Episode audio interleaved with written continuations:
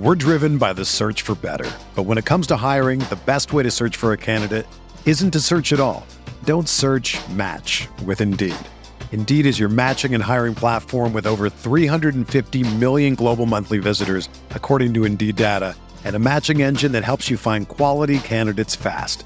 Ditch the busy work. Use Indeed for scheduling, screening, and messaging so you can connect with candidates faster. Leveraging over 140 million qualifications and preferences every day, Indeed's matching engine is constantly learning from your preferences, so the more you use Indeed, the better it gets. Join more than 3.5 million businesses worldwide that use Indeed to hire great talent fast. And listeners of this show will get a $75 sponsored job credit to get your jobs more visibility at Indeed.com slash BlueWire.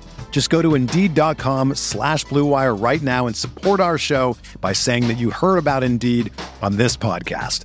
That's Indeed.com slash BlueWire. Terms and conditions apply. Need to hire? You need Indeed. This podcast episode is brought to you by Coors Light. These days, everything is go, go, go. It's nonstop hustle all the time. Work, friends, family expect you to be on 24 7. Well, sometimes you just need to reach for a Coors Light because it's made to chill. Coors Light is cold lagered, cold filtered, and cold packaged. It's as crisp and refreshing as the Colorado Rockies. It is literally made to chill. Coors Light is the one I choose when I need to unwind. So when you want to hit reset, reach for the beer that's made to chill. Get Coors Light in the new look delivered straight to your door with Drizly or Instacart. Celebrate responsibly. Coors Brewing Company, Golden, Colorado. This episode is sponsored by Schwans.com. What are you having for dinner tonight? Hmm, good question. Schwan's Home Delivery has a solution for you. Stock up your freezer with high quality frozen foods like premium meats and sides, delicious ready made meals, ice cream, and more. No subscriptions, no memberships, just a friendly yellow truck that's been delivering food for almost 70 years. Listeners of this show get a special deal. Get 20% off your first order with code YUM20. Check out schwans.com backslash YUM for details.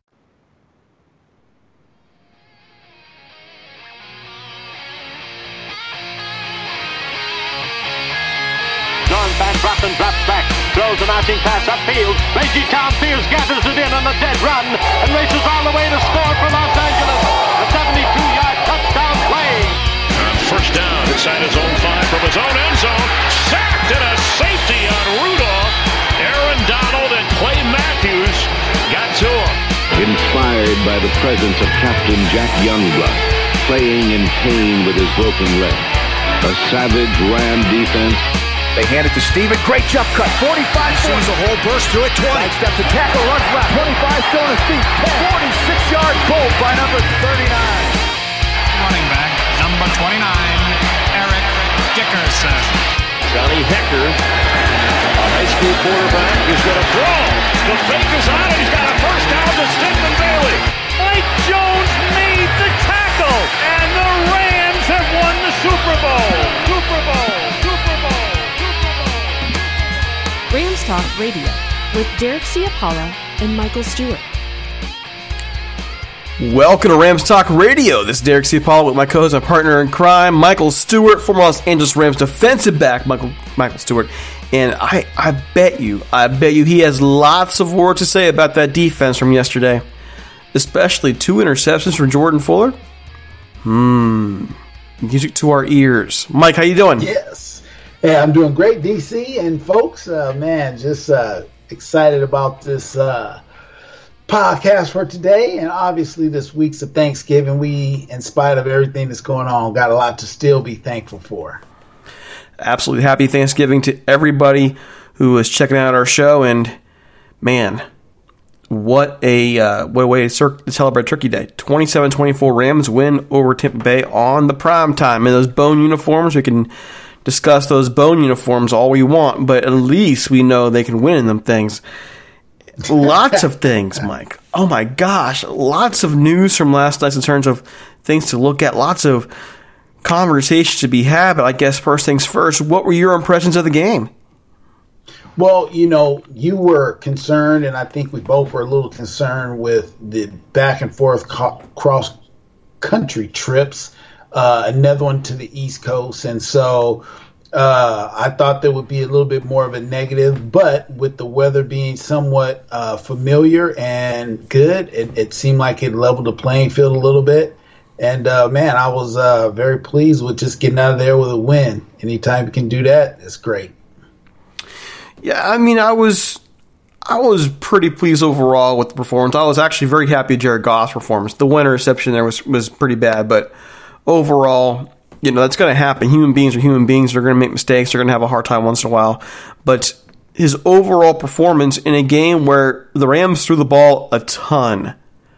Good lord, they threw the ball a ton. Over, I mean, I'll take it. Yeah, the one interception was bad. The other one wasn't too bad. Three touchdowns, 366 yards, 351 passing. I'll I'll take that. I mean, I don't know how you thought about his performance overall. Though I mean, again, the one interception to me was pretty off. The one wasn't wasn't nearly as bad as, as the first one. But what'd you take from Jared Goff? Well, uh, you know, I think it was uh, adequate win. I, I still think that there's just some throws he's not making that should be second nature at this point in time.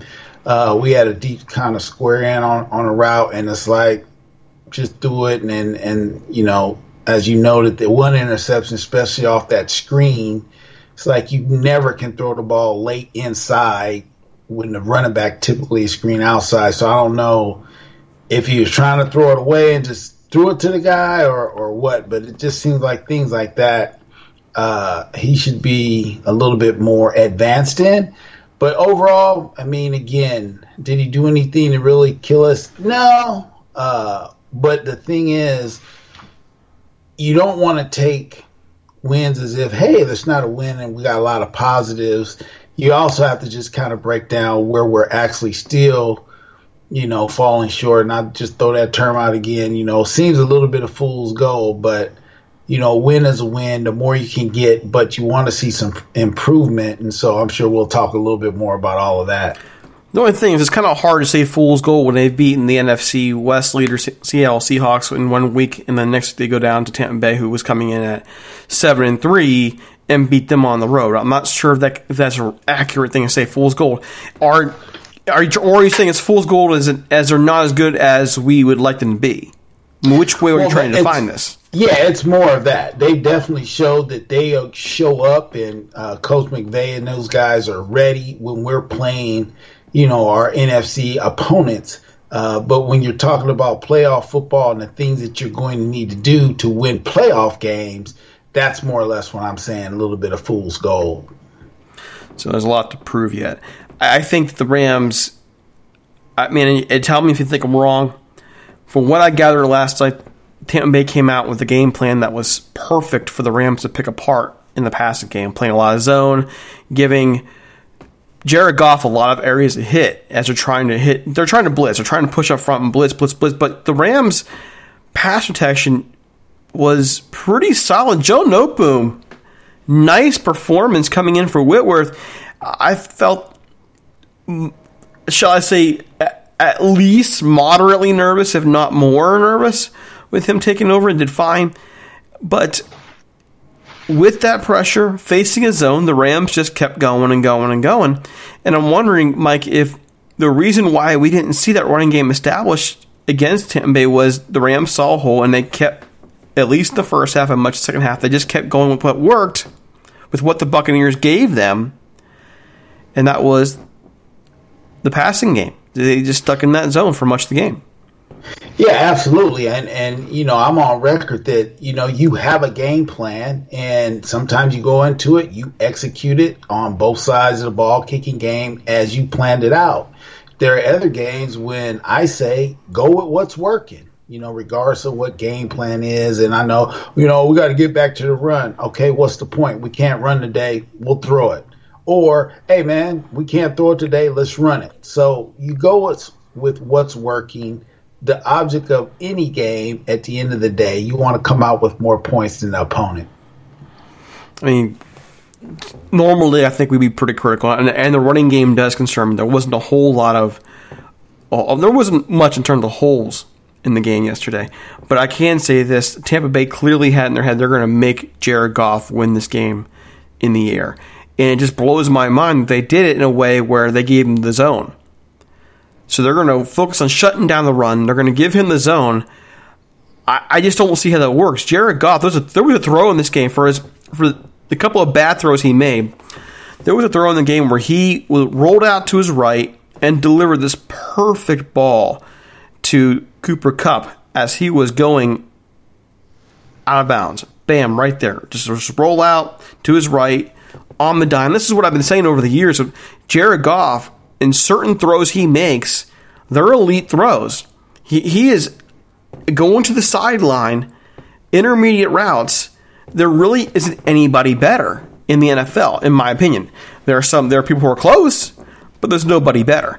And where he gets in trouble is in the middle of the field. His interception directly in the middle of the field. Why was he just? Why is he going there? Why? I don't know. But where he was, Mike, I just felt like they just gave him. They.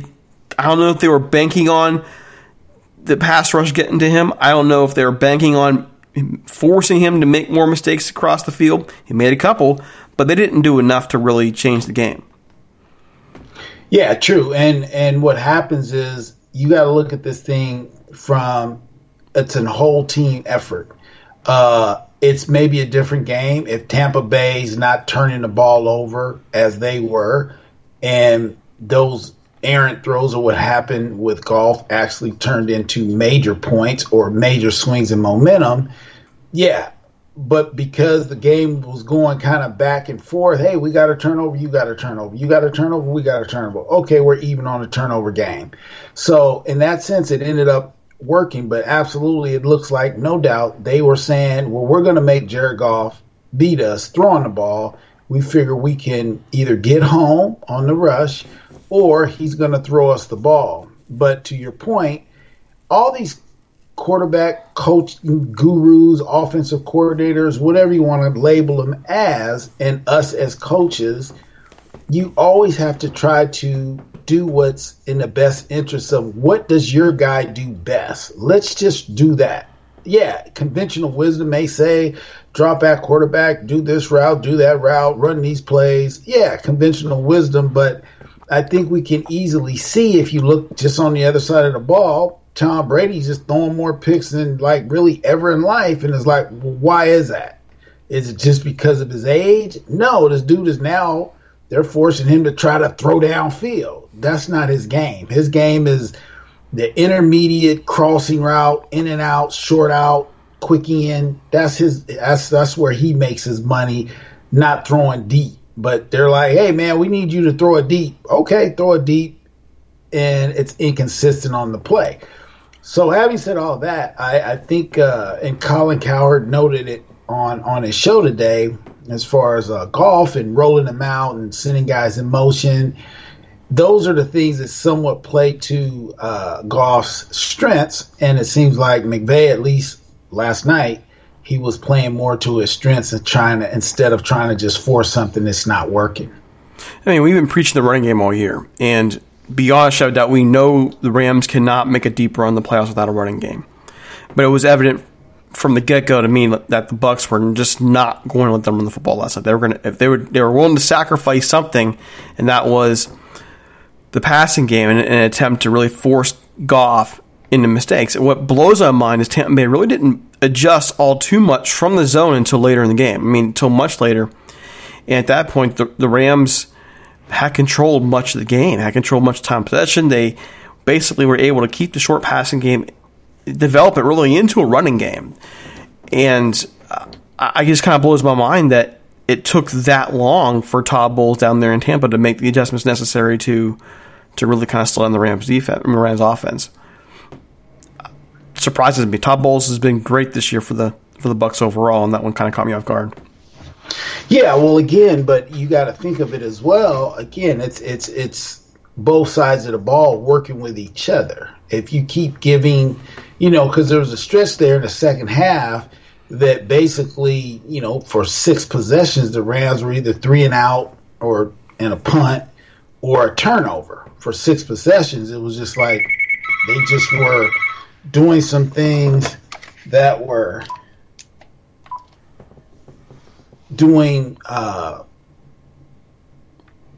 I just lost my train of thought, but they are just doing some things that the that random phone call you for a loop, man. Just you know, the phone random call, phone bam. call, like what is going on there, right?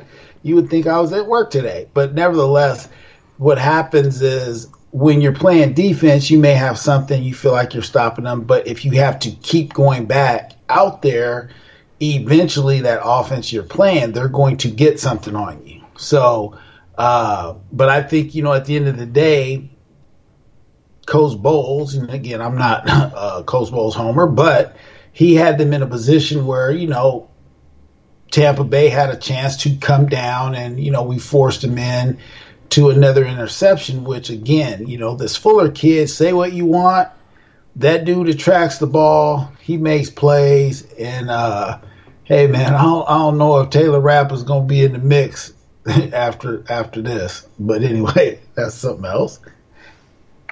I, mean, I think they have plans for him. I think having all three of those guys back in the lineup would make a huge, huge difference.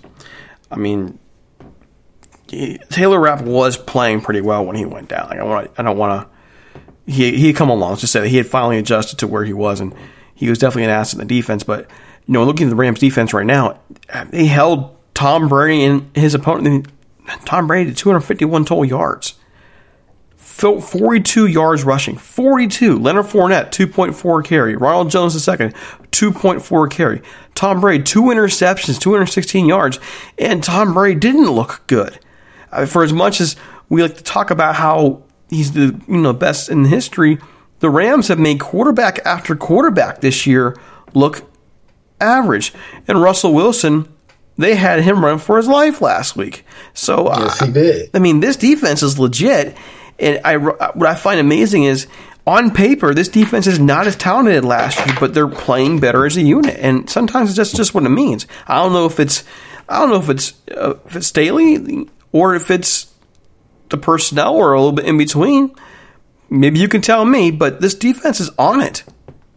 Well, I mean, I think as we talked about earlier, there has to be somebody else in the defensive front who can make a play outside of Aaron Donald. And now we're starting to see Brockers is coming on. Mm-hmm. Uh, another young man got his first sack last night. So you're starting to see, at least at the front, other guys making plays for, I think, the first time this season.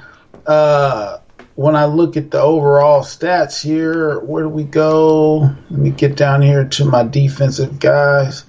Uh, from the defensive side, you see more than uh, Micah Kiser technically, you know, leading the pack. I mean, you got Brockers up there with six total. Troy Hill, you got Jalen Ramsey, a corner. John Johnson, obviously safety, and then Micah Kiser. Whereas before it's like Micah Kiser, 15 tackles, and then someone else down there, and then only other person may show up is uh, Aaron Donald with a sack or, or a hurry. And so you're seeing a number of these other guys, Darious Williams, uh, Sampson, uh, Sebastian Joseph Day, and different guys that are showing up now defensively. Plus, we're now uh, a good part of the ways in the system that you really didn't get to put in in the off season. You know, guys seem to be getting better each each week at what they're doing, and you can see the confidence, and you can see the tighter coverage from the secondary. You can see guys again getting home in the rush game now, uh, making the team play one handed, which is what they did uh, Tom Brady last night. So, all that being said, it seems like defensively they're starting to understand what the coach and the system was designed to do, and we all know that defense usually catches on a little bit further down the road than the offense. So I think all those things are coming into play, which is great as you're now heading down the stretch. So, my question then for you is where do the Rams go from here? They're now 7 and 3. They have the 49ers and the Cardinals in the next two weeks. If they make it out of this stretch 9 and 3, I think they're in really good position to win the division.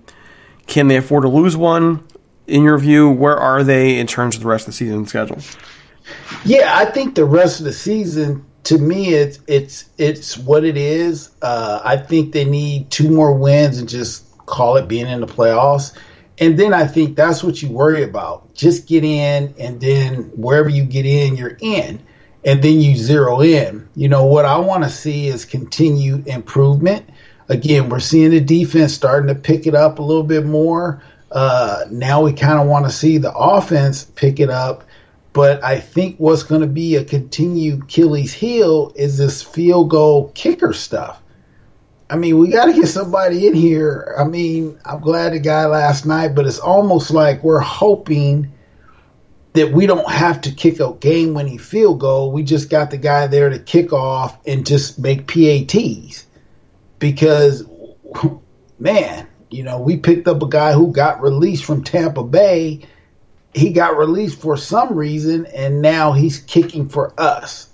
And then we miss another one, and it's like, okay so that's what I think may be Achilles heel down the stretch is if we're in one of these games where it's raining, the field is sloppy, and man, we need this, you know, 42 yard field goal at the end to win it. That seems to be where, man, I'm not, I'm really nervous about. Uh, the special teams does have me nervous as well. They cannot seem to find the right guy, the right fit there, kicking wise. And even Matt Gay with the kicks he made last night didn't exactly inspire confidence. But I hope that changes. It, he does seem at least to be the most composed of the guys we've seen take the field this year for the Rams at kicker. But true. He definitely, you know, definitely looks like a, a veteran kicker. You know, I've been there, I've done that. Uh, but again, are these technically pressure kicks to make that hey man, this is the game we need to make it into the playoffs. That's a different pressure kick than, hey man, I just got signed off the street this week. Are they expecting me to go 100%? Ah, probably not, but I'm way better than the guys they've had. So it's that kind of like, okay, that could be true, but we're going to need for sure when you get down to the thick of things, maybe seeding for playoffs or now we're in the playoffs you want to be confident that if we got to go win a game nine to six and we need to get three field goals, we got to be able to get those. And that's how it needs to happen. I mean, I like, I don't like our schedule in terms of what there is. I do like the fact that the Rams seem to be able to stand in with all of them. There, there's nobody on the schedule that scares me, and I think, okay, we can't beat them. Even the 49ers, I think we're built to beat them the 49ers have enough problems right now that they're probably getting a good time. What I mean overall is there is no game I, I think the Rams won't be in the rest of the way. They really honestly control much of their own destiny down the rest of the schedule. Much of it. Not all of it. The Saints kind of have things locked in for the number one seed, but if they, if they can get a couple breaks, the Rams could be a team that's not seven, you know, seven and three in terms of two games behind. That could be a team that's 12 and 4 at the end and maybe, just maybe, locking in that number one seed. The Saints have the, uh, the advantage right now, but, you know, Drew Brees is out. And Taysom Hill was okay. He was solid out there for the Saints, but the Saints have a habit of kind of, at the end of seasons, falling back a little bit last couple years. So I just nothing's over yet for the Rams. Knock on wood when I say that because then they can go out this weekend and, and lay an egg. Yeah, but you know, when you look at the schedule, you got Frisco home. You go to Arizona. Again, you're not going across country. You're going an hour or two across the state line, uh, if you will. You got New England at home. You got the Jets at home. Obviously, going to Seattle, different. They don't got the 12th man with the crowd. Uh, it's still on your Pacific Coast time zone. So again, it's not like going back east and then you play Arizona again at home. So if you just look at that, you got one, two, three, four games at home, three, two on the road, but technically it's not like you're going days away. So in Arizona, good weather should be there. So though you're playing away, kind of playing at home. And so when you just look at the schedule, man, we should be one, two, three, four, five, six man, we could be easily five and one down the stretch, four and two at the worst. So I mean, that's that's twelve and four, 11 and five. You know what I mean? I mean, this is a team that I thought was nine and seven this year, and they're not going to be nine and seven. I don't see them winning only two games the rest of the year. Ten and six, you know. Mm-hmm. So yeah, so as they're continuing to put the wins in, and I think we would agree, it you would. I'm to say I would. I'm saying they're not really hitting on all cylinders. It looks like offensively they're still trying to find their way. Obviously, defense is starting to play more consistent and better. And so you want to see that can, and improve. But to say that we're hitting in all three phases of the game, there's no way you can say that with confidence. I'm looking down the line for the Rams and thinking they're only going to get better if they can stay reasonably healthy. This still yes. is a, a, very young team. I yes. worry about the running game. I worry about the things that they need to improve on, but this defense keeps them in every game now. I mean, this is not the same defense that last year got ran out the field like three times. It's a much more they they adjust so much better, honestly. Look, I mean, look what they did to Tom Brady last night. Right. Look what they did. I do have a question about Tom Brady. You've, you've watched this guy play it for a gajillion years. Yeah. Yeah. And you know, he took some criticism online afterwards for not shaking Jared Goff's hands. As a matter of fact, avoiding Jared Goff from going right to the locker room. For years now, there's been this kind of undercurrent with Tom Brady about you know how he's not basically a good loser. Okay, a sore loser in some cases. Do you feel that's a fair approach or a, fair thought, or do you think he's being uh, unjustly criticized? Well, I, I just think it depends. You got to figure uh, I'm gonna say for myself, I was a guy. If we lost, it's like man, or especially game we had, or other team is chirping. Yeah, I'm probably less likely to go over there and, hey man, what's good? Good, you know, because if you don't like losing, you just don't even want to be bothered. But that was consistent. You know, I did that win or lose. So, uh, because you're you're playing another team. I think what Tom Brady's stance is, I think where he gets a knock, if they would have come back and won the game, he more likely than not would have been out there and shaking hands and doing that kind of stuff. But because he's the guy who threw the pick at the end, it's like he can't stomach, well, I'm the guy that actually caused us to lose more or less. And I think in those situations, he just like, man, I'm out of here. Let me go gather my thoughts because I know I'm going to have to answer these questions here in the next 15, 20 minutes or, or whatever it is after games. Uh, but my thing is, hey, man, you sore loser. So what? Go, go in the locker room, cry baby. Next time we'll beat you worse. So, uh, you know, it's sports. You would think that a guy that's had that long, definitely going to be a Hall of Famer that at this point in time, when he was saying last year, almost as though he was doing the, as they say, retirement tour. Hey, I don't know what I'm going to do. I'm just trying to enjoy every second of the game. Well, now you're not in the same boat. If you were like that last year, you're a year older, but you're still not trying to enjoy it every. So those kind of things make you get suspect on Tom Brady when one hand he's like, "Hey man, all American guy." The next hand is like, "No, you're not." So then, which one is the true Tom Brady? Probably both, man. And the guy, I've never really viewed Tom Brady as an extremely classy guy. He's a competitor, and to me, he doesn't. He's never really taking taken losing um, to be the best thing. Now, he's a phenomenal quarterback. He's won six Super Bowls, and to me, it seems really impossible that you would go to a completely different system, which is Tampa Bay system with Bruce Arians, and play as well as he has played this year. But uh, I mean, in terms of behavior, he's never been a graceful loser. And it's kind of ridiculous. The team, this wasn't a poorly played game. The Rams just had a good game plan against him throughout the night isn't like the Rams robbed him of victory or anything. He robbed himself. He made a, a horrifyingly bad interception to put a cap on this thing. I mean, he's off all night deep. He's been off all season going deep. So, you know, Brady probably does deserve some criticism for his uh, poor sportsmanship last night. Oh, there's no doubt. I mean, that last play, I mean, that should have been something he should have been easily able to read. They were playing what looked like a two deep zone. They dropped down right off the snap into what we call a rob mm-hmm. safety short and a safety deep. But he still threw the ball as though he had a two deep zone, which if he did, the offside safety would have still been on the far side of the field and the guy pushing up outside that was on the, the field, he threw the interception. Uh, that safety now has to play two receivers over the top.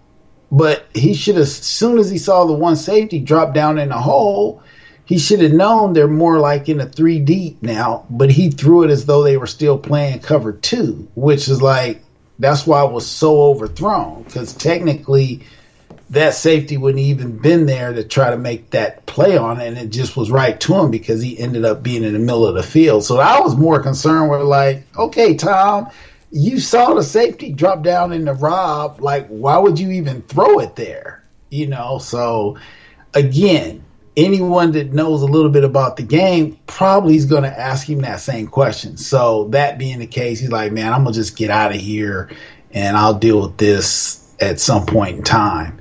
But you know, DC, you bring up a good point because they will say, "Oh, you know, Tom Brady, you know, he, Tom Brady was a six round pick and he grinded this and that, and he's just." And so he comes off at these times as just being this super humble guy, just wants to be one of those guys on the team. But you've seen these different times when he's had outbursts on the sideline and just different things that he might say, and then he'll backtrack. And so I, I, have to agree with you a little bit. Yeah, he's maybe not as gracious as he may try to come off to be. I mean, I don't really ever think he's been as gracious as he ever came off to be. You want gracious? Peyton Manning was gracious. Yes. I mean, there have been some legendary gracious quarterbacks, and, and you cannot tell me that Peyton Manning was not as competitive as Tom Brady was. The dude, for years, um, did a lot of the same things Tom Tom Brady did with his contract to try and help the team. He was legitimately dominant and was willing to do whatever it took for a team to win, including taking a back seat in, the, in that Denver Super Bowl run. So I just don't see if you're ever going to compare great quarterbacks. You know, I, I never saw Peyton Manning behave that way. I never saw Brett Favre, for all of his flaws, did not behave that way. I just, you know, when you when you're beaten, you're beaten. Jared Goff outplayed him last night. Jared Goff was more accurate. Jared Goff made better decisions. Even with the two interceptions, one was a really bad one. He outplayed him. Period. Was more accurate. Led his team better. There's no better way for me to say it. So give the guy his credit, be a leader, and go shake his hand. Right, right. Right, because on the other hand, you would go, well, I'm an elder statesman in the league. Let me go, you know, at least tell the young buck, good game, keep up the good work, because obviously Jared Goff will be playing a lot longer than Brady's going to play at this point in time. So, uh, but quick question, man, what do you think about this whole uh, tuck rule, sleight of hand? Uh, whatever it's called. Because what do you think about the play when we basically had uh, the t- the fumble? The fumble. Yeah, it was a fumble. Fumble, right? It was a fumble. Yeah, but then again, I'm on the same I'm on the same side that when the tuck originally happened in that Oakland game years and years ago, that that was a fumble too. Yeah, I've never, I've never ever gone away from that. I don't care if you're bringing the football back down or not. If the ball, if the if your arm isn't going forward to the point where um the actual arm is going forward, like in the fumble, he was taking his arm back. But it wasn't to the point where it was going forward yet. I just don't see how that's not a fumble. It was close, but you can't say it's a tuck rule. Well, and that's what I'm saying anytime, you know, I'm listening to Mike Pereira and the other refs that come on and they're like, well, you know, this is the rule, this and that. My position is, yeah, if it's a pass play, your arm is always eventually going to be coming forward. You know what I mean? But if your arm gets hit, it's a fumble.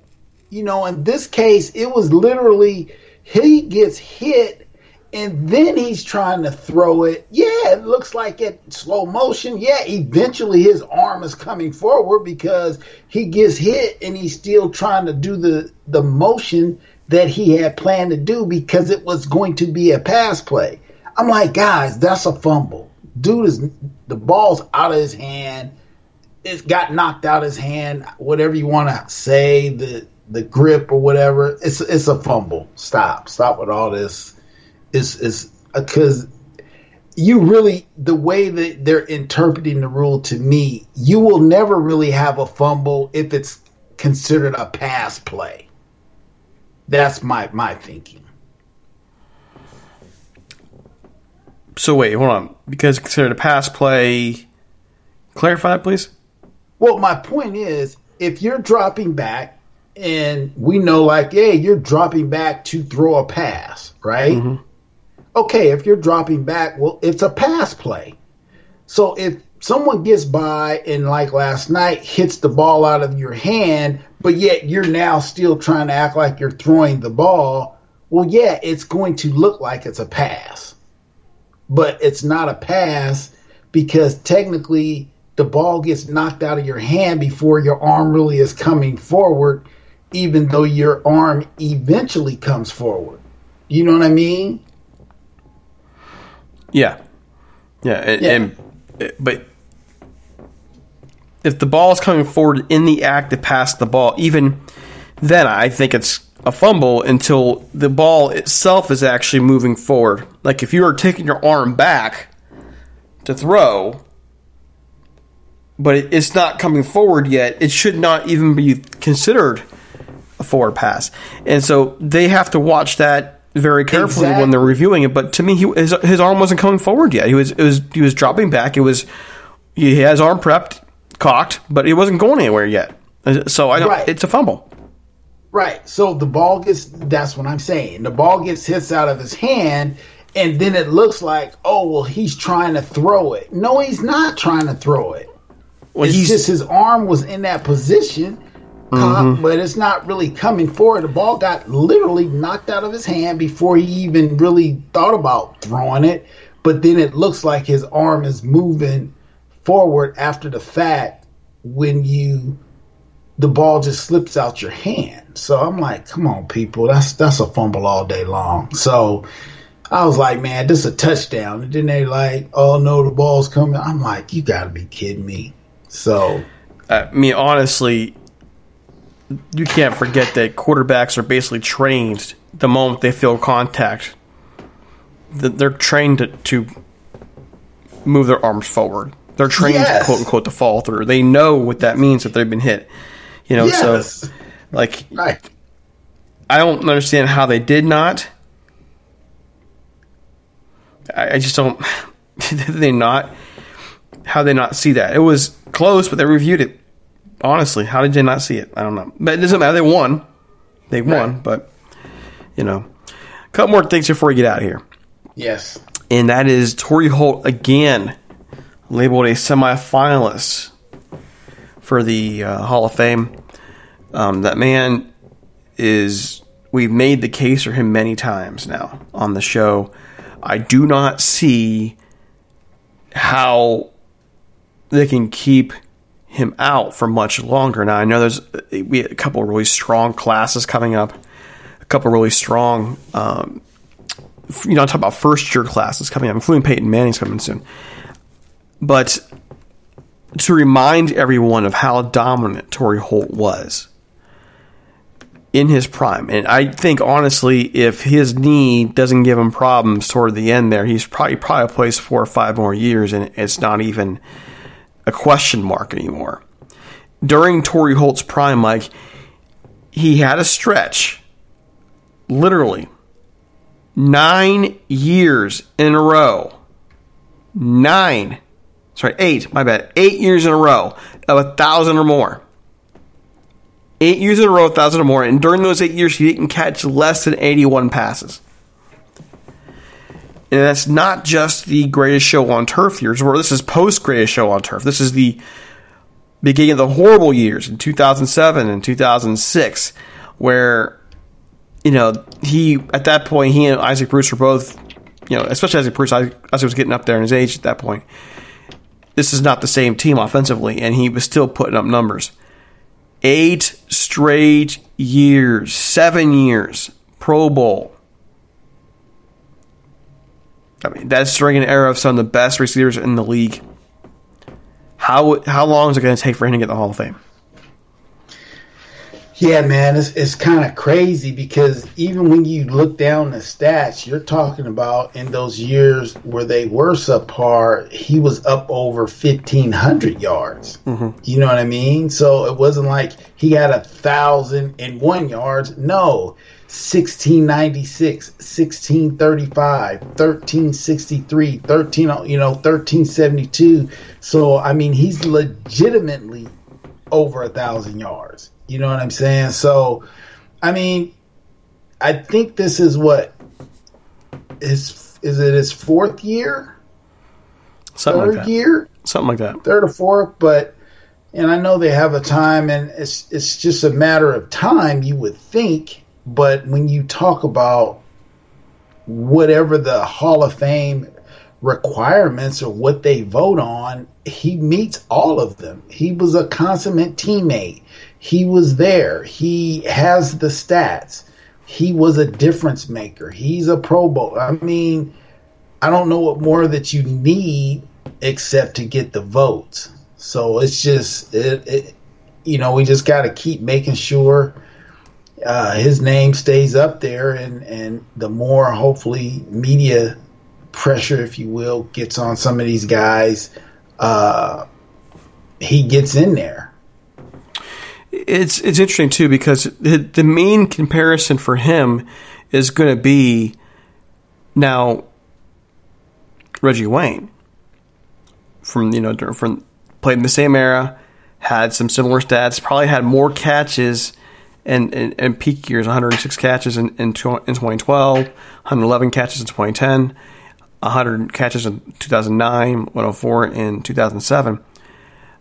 But, you know, during those years, he was the guy, whereas Torry Holt basically shared with Isaac Bruce for a lot of his career.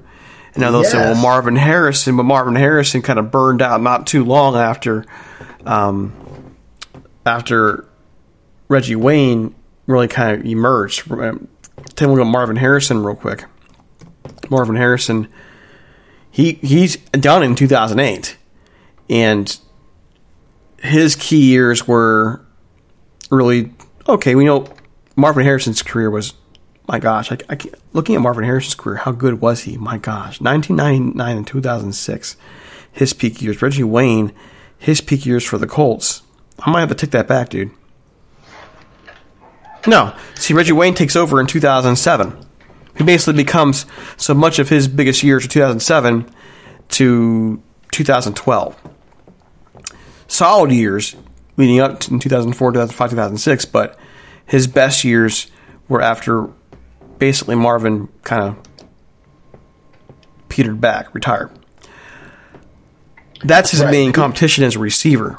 But, I mean, they're pretty comparable. Well, they're comparable on only really two two situations. Uh, my thing is you got to lean Torry Holt because you not only were sharing some of those peak years, greatest show on toe, with another receiver, you also were sharing it with another running back.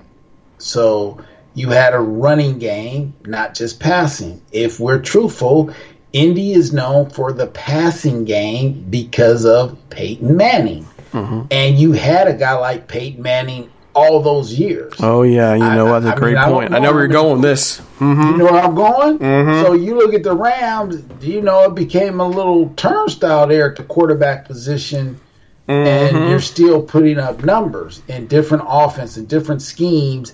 But if you had a Kurt Warner for 10 or 12 years in a row, uh, hey, man, I'm sure these dudes would have numbers that could never be broken. But that You wasn't the case.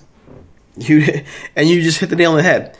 He had Kurt Warner, Marc Bulger, who was a solid quarterback, by the way, but he, he wasn't Peyton Manning. He'll tell you that himself. You know, um, he- you know Keith Null, Ryan Fitzpatrick. Those are the guys who were playing, who were throwing to Torry Holt, and you know. But looking at the rest of this list, I think it's just overall what makes things hard for Torry is not just that, but look at the list this year. Peyton Manning's on this li- on this list. This is his first year. Calvin Johnson. I'm not even going to argue that Calvin Johnson is right a better was a better receiver. Period. I get that. Um, Charles Woodson on this list, Hall of Famer. I mean, how how would he not be? He was amazing as a, as a player, even though the, even though he went to Michigan. Patrick Willis. He didn't play very long, but he, during his great during his career, he was outstanding, one of the best. Jared Allen, um, Steve Tasker's on the list as, as a special teamer. Um, I, that's a different debate, I think, man. In Right, terms of right. that's a different debate. Alan Faneca, Zach Thomas, Sam Mills is still on the list. I, I I'm sure you have thoughts on Mills. Um, Reggie Wayne, Richard Seymour, and then there's Torry Holt. That's the list. The top twelve per Adam Rank, who happened, you know, Adam Rank from NFL.com. That's where he ranks the current ones that are eligible. Also, Darren Woodson, Cornelius Bennett. You remember him. Leroy Sure. Butler. Remember him as well. Rodney Harrison, Eric Allen, John Lynch, Willie Anderson, Rondé Barber, Fred Taylor, Clay Matthews, and Clay Matthews, in my view, should be higher on this list. I don't know how he. Clay Matthews was a very, very good linebacker. Um, Tony Boselli played only six years. I wonder how you. I wonder how you feel about that. Hines Ward and Bryant Young. That's his top twenty-five. That's how he ranks the semifinalists. When you when you're listening to those names, how do you feel about them? I mean, where would you put Torry in that list? Yeah, again, now it becomes more dicey because only so many guys can get in uh, each year, right? So when you look at the list in totality, yeah, he's probably not going to get in this year. It's a strong class. It's a very strong class, but you know, are they not going to put Peyton Manning in? No, he's in. Are they not going to put uh uh who, who you said a, it's a it's a bunch of guys on there. Uh the offensive lineman.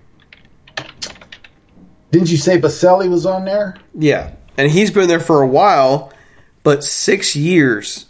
He only played six years, and that's that would be my argument. He only he didn't play long enough. That would be the argument for Patrick Willis too. But Patrick Willis was so dominant that was Boselli that dominant? That would be my Yes, question. he was. I mean, he was dominant, but was he that dominant to only to only to earn a Hall of Famer spot after only six years in the NFL? Right, and that's that's what I'm saying. I mean, how do you then again uh, pick these guys based on on that list? Because you have, uh, yeah, there's a, there's a lot of guys that that could be worthy, and I don't know how do you you know, it, it would be interesting to see again what the, you know, the criteria and how these guys come about deciding on who actually they choose. But there are certain guys that are just technically shoe ins. And then there are other guys that, like a Torry Holt, has proven numbers. But now, if you put him up against uh, a Rod Woodson or or even maybe uh, the DB from Pittsburgh so many years ended up last year's Rob Woodson, Mm-hmm. you could say he's worthy to go in, you know, because he hasn't been in on a couple of these times. So, yeah, man, it just starts getting dicey. You know, you you know Calvin Johnson, he's in. Mm-hmm. And this will what what and I think what actually helps Reggie Wayne, even though I don't think Reggie Wayne deserves to get in before Torry Holt. But Reggie Wayne is. He, it would make a lot of sense for him to go in the same year Peyton Manning goes in. Exactly. So, so it's like, is that how he's going to get in? I Probably. think so. Probably. It, I mean, knock two birds out of one stone. Basically, you have the two going together. Most writers, because this is all about the writers right now. I mean, they, they tend to have this kind of flair for the dramatic that isn't necessarily deserving. He's deserving of Hall of Fame, but you know, Torry's been waiting a while.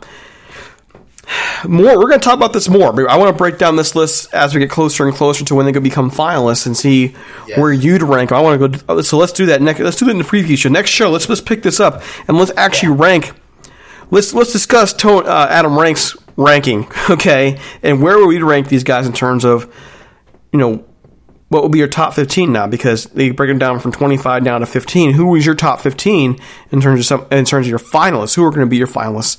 And from there, I guess, come closer, we'll we'll we'll talk more about who we think should actually get in. Okay, it's Mike. It's time for us to go, man. Time for us yeah, to go. Man, this was a good one. A good one. Any closing thoughts?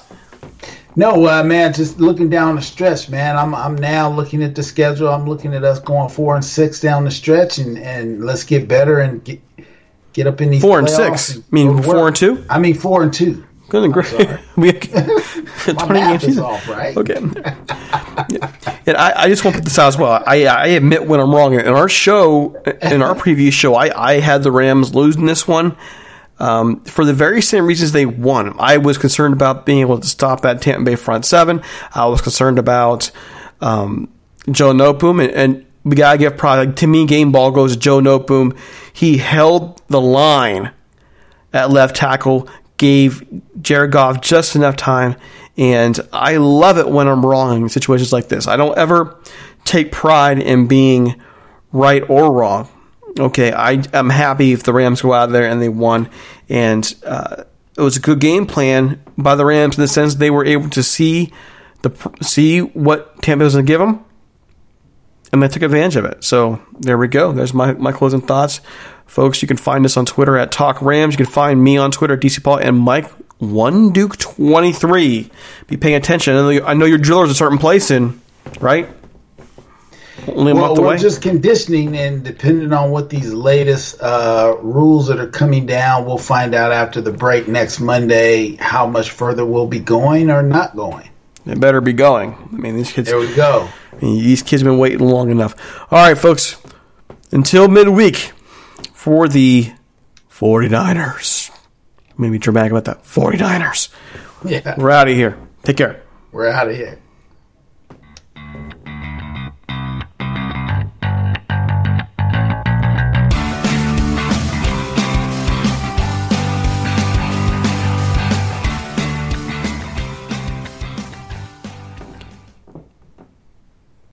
Can't control what's outside your home, but you can control what comes in. Because Clorox disinfecting wipes kill 99.9% of viruses and bacteria, including COVID 19 virus, when used as directed on hard, non porous surfaces. So whether it's from dirty doorknobs, dirty shoes, or something else, outside germs won't stand a chance. When it counts, trust Clorox. Kill Pseudomonas, Salmonella, and influenza virus type A2. Kill SARS CoV 2 on hard, non porous surfaces. Use as directed. The in-dash OLED display in the Cadillac Escalade has 38 total diagonal inches of color display. So why do we give it a curve too? I guess you could say we like to bend the rules. The 2021 Cadillac Escalade never stop arriving.